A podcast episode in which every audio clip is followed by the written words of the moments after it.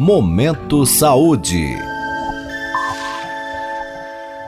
Minuto Saúde Mental, com o professor João Paulo Machado de Souza, do Departamento de Neurociências e Ciências do Comportamento da Faculdade de Medicina da USP em Ribeirão Preto.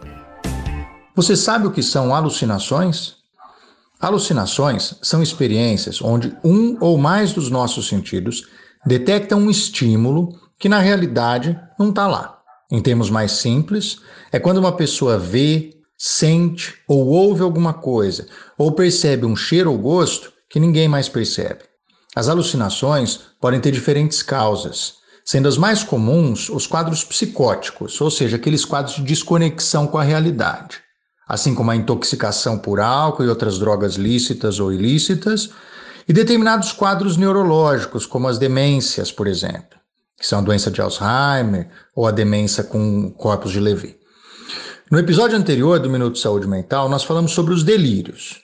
Embora eles apareçam junto com as alucinações em muitos casos, os delírios são ideias e crenças resistentes à razão, que não devem ser confundidos com alterações dos nossos sentidos. Diferente do que muita gente pensa, alucinações complexas, como aquelas mostradas em filmes onde o personagem vê e interage com pessoas que não existem, são bastante raras. As alucinações mais comuns tendem a ser bem menos claras, como a percepção de luzes ou vultos, de sussurros e de sensações como a de um inseto caminhando sobre a pele. A pessoa ainda pode ouvir passos, janelas ou portas batendo, ou sentir um cheiro ou gosto que outras pessoas não sentem. Como no caso dos delírios, vale a pena lembrar que as experiências sensoriais, que acontecem exclusivamente dentro de um contexto místico ou religioso, onde elas estão previstas e são compartilhadas pelos outros membros, não são consideradas alucinações. Embora possam acontecer raramente em situações benignas, como por exemplo quando estamos acordando ou caindo no sono e misturamos sonho e realidade, não é comum ter alucinações e a pessoa deve sempre procurar um profissional caso tenha percepções como essas que a gente está descrevendo aqui.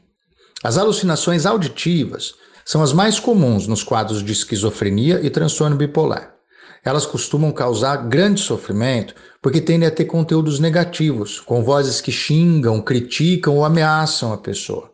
E elas merecem atenção especial quando as vozes ordenam que o indivíduo faça algo contra ele mesmo ou contra os outros. As medicações antipsicóticas disponíveis hoje costumam ter bons níveis de sucesso no controle das alucinações, mas são remédios que podem ter efeitos colaterais importantes e que nunca devem ser usados sem acompanhamento médico adequado. Agora você já sabe.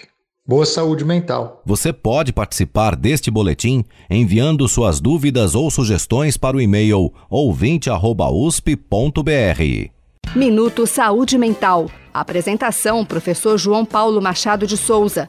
Produção: Professores João Paulo e Jaime Alac. Apoio: Instituto Nacional de Ciência e Tecnologia em Medicina Translacional. Uma iniciativa CNPq-FAPESP.